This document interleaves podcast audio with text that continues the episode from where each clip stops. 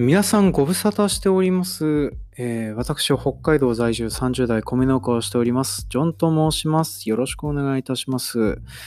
えー、ノーコロ最終回じゃなかったのってお思いの方もいらっしゃるかと思うんですけれどもね、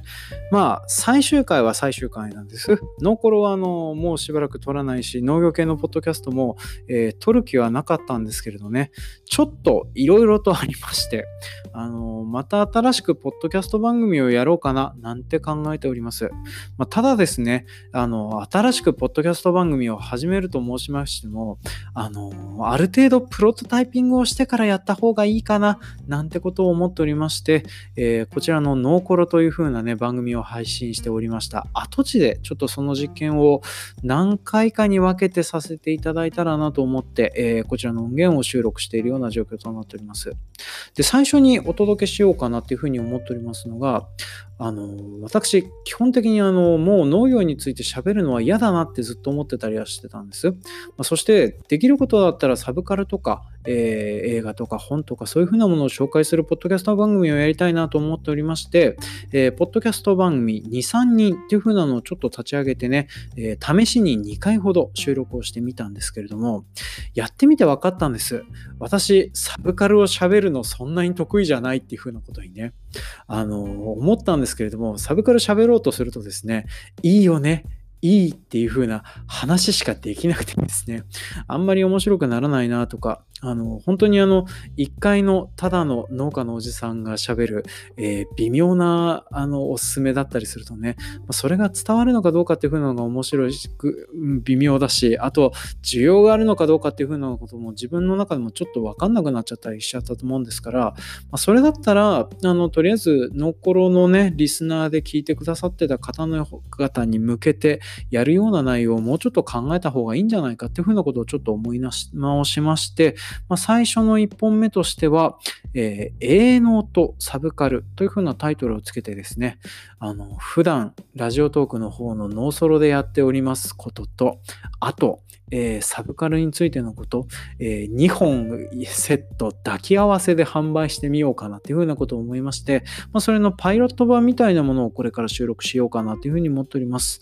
まあ構成としては最初に営農情報、そして、えー、その次にサブカルの話というね抱き合わせ販売となっておりますので、営農情報だけでいいのにって方も、えー、サブカルだけでいいのにっていう風な方もね、どちらも楽しんでもらえるような作りになればいいなとは思うんですけれども、最悪どちらに対しても微妙な出来になる可能性は否めません。まあ、これはね一回 や, やってみてね何回かやってみていけるかどうかっていう風なことを判断しないとダメだなっていう風に思っておりますのででまあ、これからあのだいたいちょっとこんな感じで配信をしたいなというふうに思っておりますので、まあ、よろしかったらお付き合いいただけると嬉しいかなというふうに思っております。というわけで今回からやっていきましょう。ノーコロプレゼンツ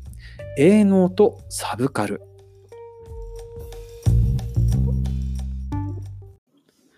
この番組は北海道の江別市在住さんじゅう代米農家のジョンさんがお送りする営農とここ最近見た、えー、サブカルについてお話をするオーディオエッセイ番組となっております。お相手を務めておりますのは、先ほども話しました通り、北海道在住さんじゅう代米農家をしておりますジョンと申します。よろしくお願いいたします。まあ以前はね、あのバカ農業とかノーコロとかそんないろんな農業系のポッドキャスト番組をははやっておりまして、一応ね最近はあの農業系ポッドキャスターというらしいですね。まあそれに分類されるような形でですね、まあ、古くからやってただけで、あのなんかここ最近はですね、えっとあれでしょ、農家の種のパクリなんでしょっていうふうにで言われることでおなじみの番組だったバカ農業を配信しておりました、えー、パーソナリティのジョンと申します。で、今現在はですねノーコロというふうな番組も、まあ、今現在はちょっとやめちゃっているような状況となっておりますので、まあ、新しく農業系のポッドキャスト番組はねもうやりたくないなと思ってたんですけど、やっぱりあの私喋ろうとなるとですね農業についての言葉はねあの今までのキャリアがあるから口が異様に回るんですけれども、まあ、なかなかサブカルについて話そうとするとね、えーその前段階でよんセンチからごセンチぐらいの文章を書かないといけないという状況になっておりましてね、なかなかしんどいものがあるなっていうふうなことがありまして、まあ、今回からちょっとあの、えー、話しやすいような形、えー、持続可能なポッドキャスティングができるような内容を探るために、まあ、今回からちょっとプロトタイピングをやっていこうと思います。浴びせられる皆さんがね、楽しんでいただけるかどうかっていうのはちょっと怪しいところなんですけれども、まあ、なるべく楽しんでいただけるような内容が話せればいいなと思いながら、えー、収録をしております。よろしくお願いいたします。で、今回ちょっとお話をしたいのが、えーと、私のごがつ中の営農の状況と、あとは、えー、みネットフリックスでにせんにじゅうねんに公開されましたアメリカのアニメーションシリーズミッドナイトゴスペルというふうなアニメについてお話をさせていただこうかなというふうに思っております。でね、まずはあの私のごがつ中の営農の状況についてお話をさせていただきますね。で、北海道の農業者はですね、基本的にごがつが一番忙しいシーズンとなっております。人によってはさんがつから忙しかったりはするんですけれども、まあ、大体あのしがつの中旬ぐらいからあの仕事が始まりまして、で、それであのごがつ中はですね、その忙しさがマックスに達する、ピークに達するような状況になっております。で、何をしているかと言いますと、この時期にいろんな作物の種まきとか田植えとか移植とか、まあ、とにかくそういう畑に作物の種を植えるというふうな準備を延々としているような時期となっているんですよね。で、北海道の農業者は軒並み、えー、面積が大きいもんですから、えー、そのそれをですね、とにかく機械に延々と乗って作業するというふうなことをやっておりまして、まあ大変な時期なんでございますわ。で、大変なのにもかかわらずですね、あの、この時期って、どうもその、まあ、なんていうの、農水省の動きとか、市役所の農政課とか、まあ、そういうふうなところからね、お声掛けがかかったりとか、あとは農協とかね、そういう所属している関連団体の会議やら何やらってことが、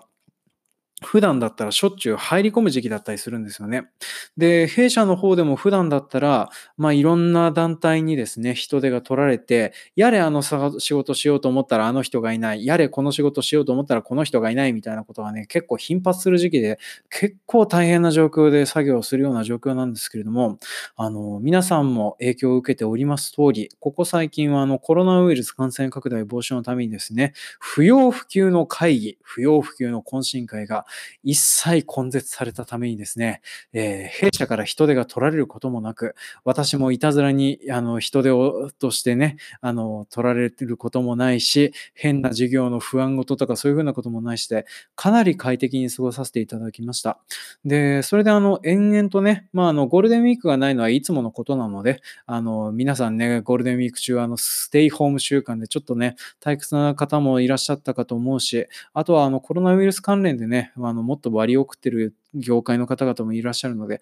あんまり一概にはあのなんか良かったとも言えないんですけれども、まあ少なくとも私に関してはそうやってあの仕事がそのスムーズに進めるような状況となっておりましたね。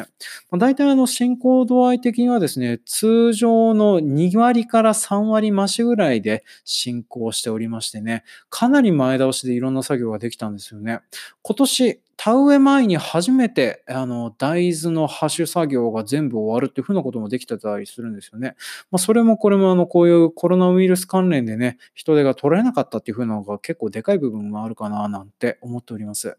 で、えー、まあごがつ中はですね、私は主に、えー、担当しておりますのがスイートコーンとニンニクとあと米でございますのでね、えー、米の販売やら何やらのピークもね、ごがつ中に迎えて、そうそうコロナウイルスの影響でね、あのご自宅にいらっしゃる方が多いおかげで、こうお米の発注が結構来ましてね、まあ、それの対応とかも結構大変だったりはしてたのかもあったりして、まあ、そういうふうなことをね並行してやりつつ、あのー、まあ畑に物を植えつつね、田植えとか白柿とかそういうふうなことをやってたらですね、全然休む暇がなくて本当に大変だったんです。で、本日にせんにじゅうねんごがつにじゅうしちにちなんですけれども、えー、朝のごじから働き始めましてね、じゅういちじはんぐらいで機械の整備まで含めて、あの、田植えがようやっと終了いたしまして、本当に疲れました。で、まあ、とにかく疲労困憊でもう田植え機なんか二度と見たくないと思いながらね、来年また見ることになるんですけれども、えー、その、あの、まあ、田植えも無事終わらせまして、まあ、なんとか今現在ね、その早引けして、そしてあの、まあ、疲れた勢いのままね、この音源を収録しているような状況だったりはするんですね。で、こういう風な疲れた状況にもありながらですね、まあ、私、あの、本当に生きがいみたいな形でサブカルチャーはね、摂取していかないと、そう、サブカルチャーを摂取していかないと生きていけないんですけどね、何が辛いってこの仕事、こういう風なサブカルをね、摂取するのが本当に年々難しい。難しくなるような仕事でもあったりするんですよね。まあ、それがね、弊社の働き方が悪いっていう風なのもあるんですけれども、あのー、まあ、平たく言うとですね、まあ、とにかくあの、弊社はですね、基本的にあの、うちに帰ったら何もしなくていいおっさんが働く前提の会社だったりするんですよね。まあ、だから、思いつきで仕事を伸ばすし、思いつきで仕事を入れるしね、まあ、そういう風なことをやられて、私はず、ずいぶんブーブー文句言いながら働いてたり、あとは勝手に休んだりなんだりするっていう風なのね、そう、勝手に休んだたり、えー、勝手に早く帰ったりすることで、あの、周りからブーブー文句言われたりするっていうのも言われるんですけども、まあ、ここら辺はね、なかなかあの、お互いのコンセンサスが取れなくてね、難儀している部分なんですけれども、えーとね、とりあえず今年、来年中には何とかするぞと思いながら、今現在一生懸命やってたりするところだったりはしますと。で、まあ、そんなような状況のおかげでですね、まあ、自分の時間が取りづらいような状況になってるんです。で、取りづらい原因のもう一つにですね、まあ、私が愛妻家、共妻家、そして、あとは、あの、なんていうのかな、良きお父さんであろうとしているんですけれども、娘からそんなに疲れてないというふうな辛いような状況になっておりましてね。まあ、うちに帰ってから基本的にあの、やれる家事やら何やらやってると、自分の自由時間的なものっていうふうなのが、えー、妻が娘を寝かしつけていて、洗濯機が回っているさんじゅっぷんかんだけだったりするんですよね。で、語学中そんな感じでですね、さんじゅっぷんかんだけで見れるものっていうふうなのがほとんどないんですよ。あのー、ね、そう、さんじゅっぷんかんだけなわけないじゃない。そう、寝る時間を削ったらもっといろいろ時間あるんじゃないっていう風にね、思われる方もいらっしゃると思うんですけど、朝のよじからね、起き出してたりなんだりするわけなんですよ。で、それで、その、夜更かしやら何やらをしてサブカルをやったりするとですね、私、あの、翌日働けなくなってしまったりするわけなんです。もう本当にあの、そういう風な感じで、あの、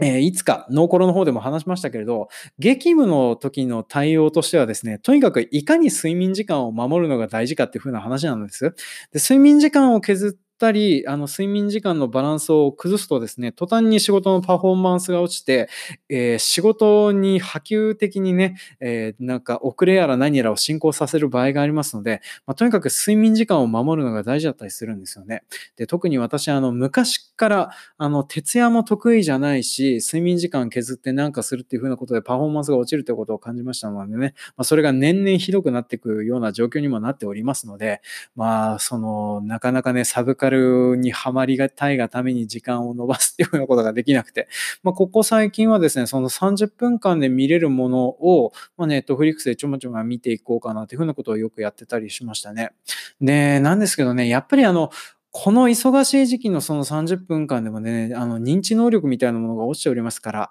新しいものを見るというのがなかなか難しいんですよね。だから最近やってたので言えば、あの、昔見た映画をさんじゅっぷんずつ見返すっていうね、そんなようなことをやっておりましたね。まあ、ここ最近見てたのは、押井守版の攻殻機動隊、えー、ゴースト・イン・ジャシェルと、その続編のイノセンス、と、あとは、この間見たあの、えっと、エドガー・ライト監督の、あの、ベイビードライバーですね。まあ、それはあの、さんじゅっぷんずつ細切れで見たり、あとちょっと今回お話をしたい、ミッドナイト・ゴスペルというネットフリックスのアニメシリーズをですね、ちょろちょろっていう風に見てたりはしましたね。あのー、まあ、押井守とか、あと、あ、そうそう、コンサトシのあれも見ました。あの、パプリカもね、見直してたりしましたね。あのー、ね、コンサトシさんのあの、なんていうの、アニメーションだからできる技法やら何やらっていう風なのも面白いなと、あとにせんねんだい初頭のね、えー、日本の風潮の風俗史として見ても面白いなっていう風なのもあったりしてね、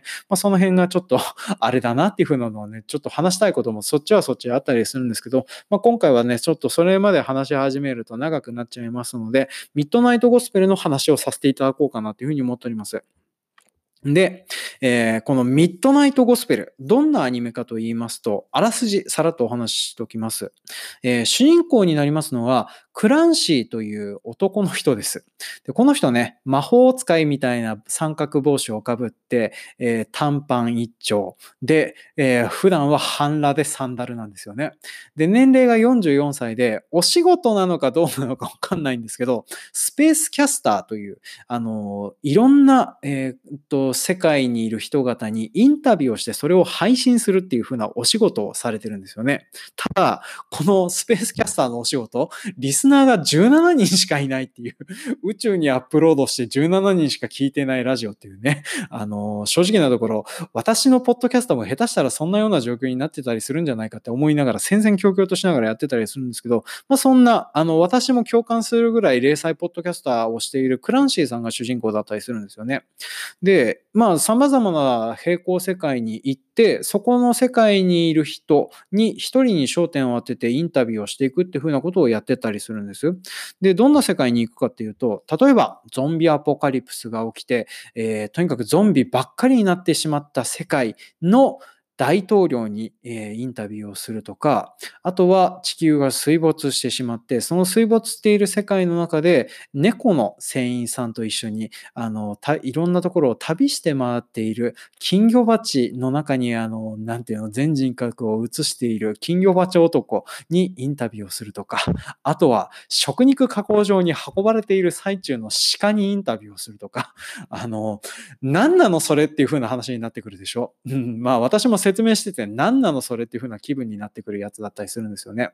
で、それぞれのお話はいちわ完結で、それぞれ話してる内容っていうのは違ってたりするんですよね。まあ、主人公のダン、あの、クランシーさんが、そのいろんなところに行ってインタビューをしてたりするっていう風なのと、あと主人公クランシーさんのね、仮想農場っていう、なんかサイケデリックな場所に住んでるんですよね、クランシーさんね。で、その住んでる場所で起こるてんやわんやな出来事やら何やらっていう風なのも、ちょっとあの、まあ、本筋に絡んだり絡んでなかったりするんですけれども、まあ、基本的にお話をされる話っていうのが、例えば、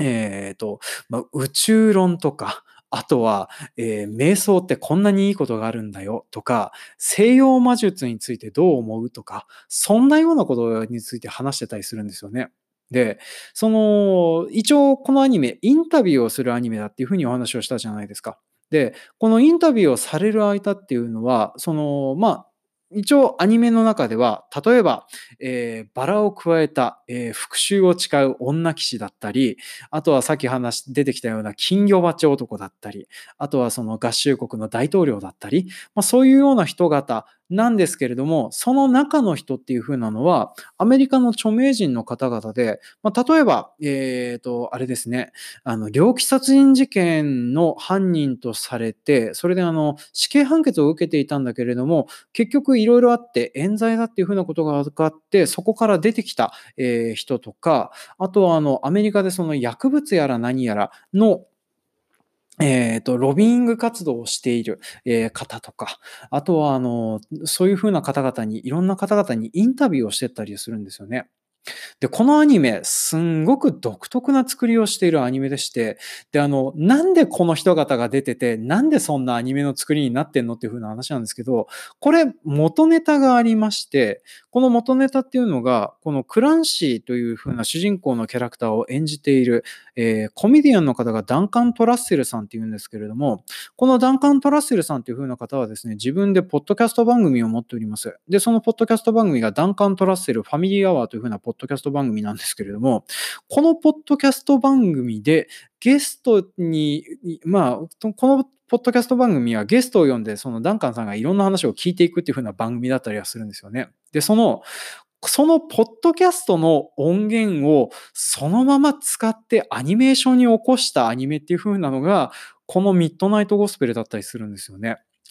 で、まあ、それ、そういう風な状況で、あの、撮られているものなので、あの、一応、あの、役柄としては、あの、女騎士だったりするんだけど、全然、あの、女騎士の役が抜けてるとか、えー、食肉加工場に運ばれている最中の鹿のはずなんだけれども、鹿の役がはっきりと抜けていながら、あの、そう、鹿が食肉加工場に運ばれている最中に、死についてどう思うかっていう風な話を、一緒に刺されているダンカンさんと一緒に話話をしていくっていう本当にシュールな映像がね流れてたりするんですけれども、まあ、そんなような感じでですね、その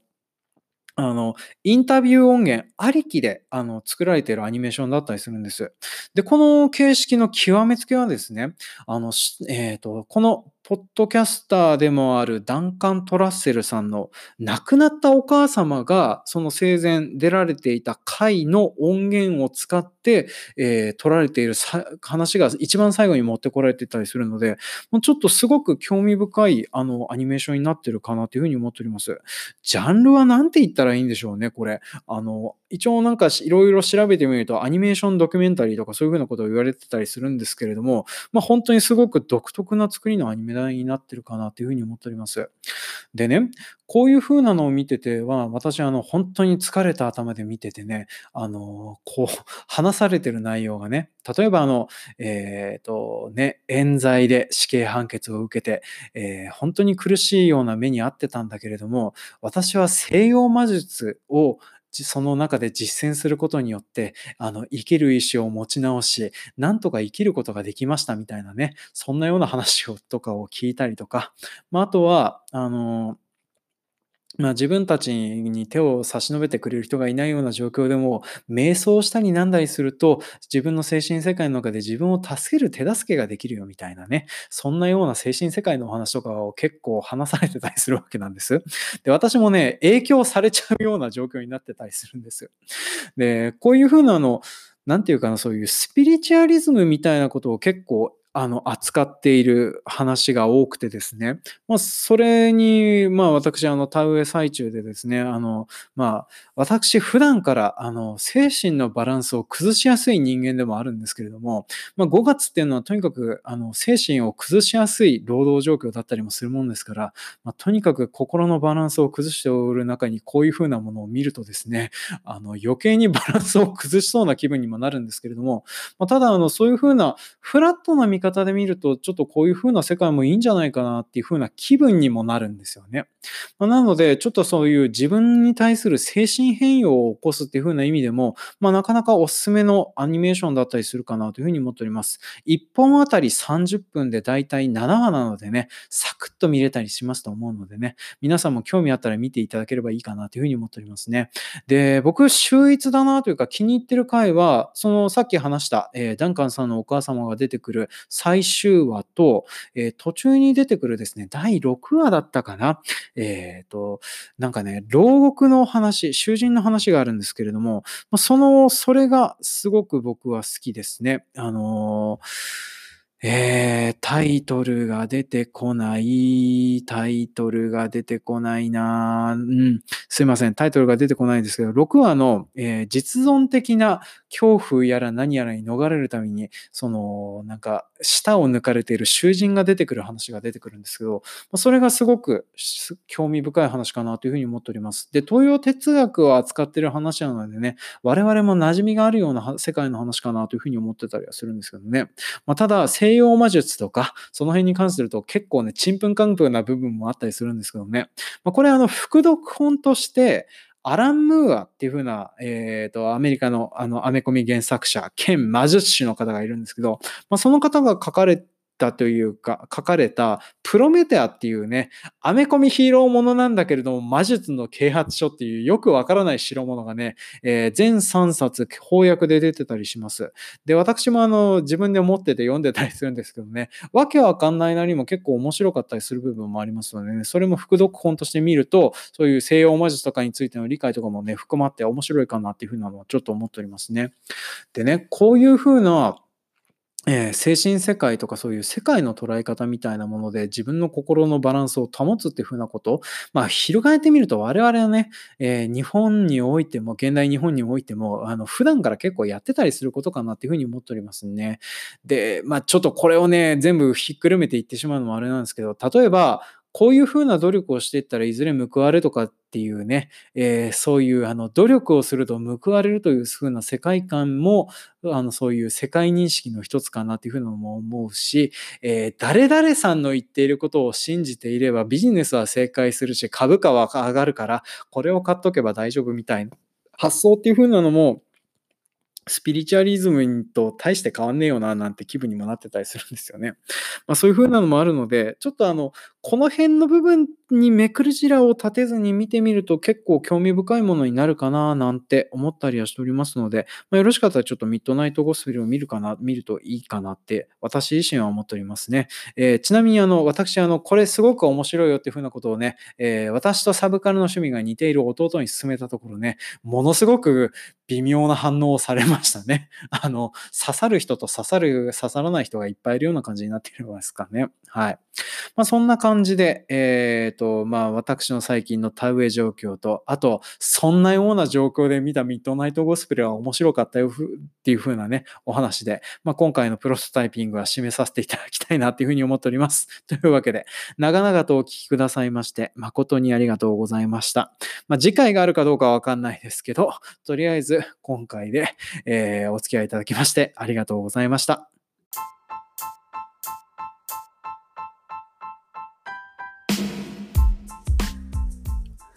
はい、長々とお聞きくださいまして誠にありがとうございます。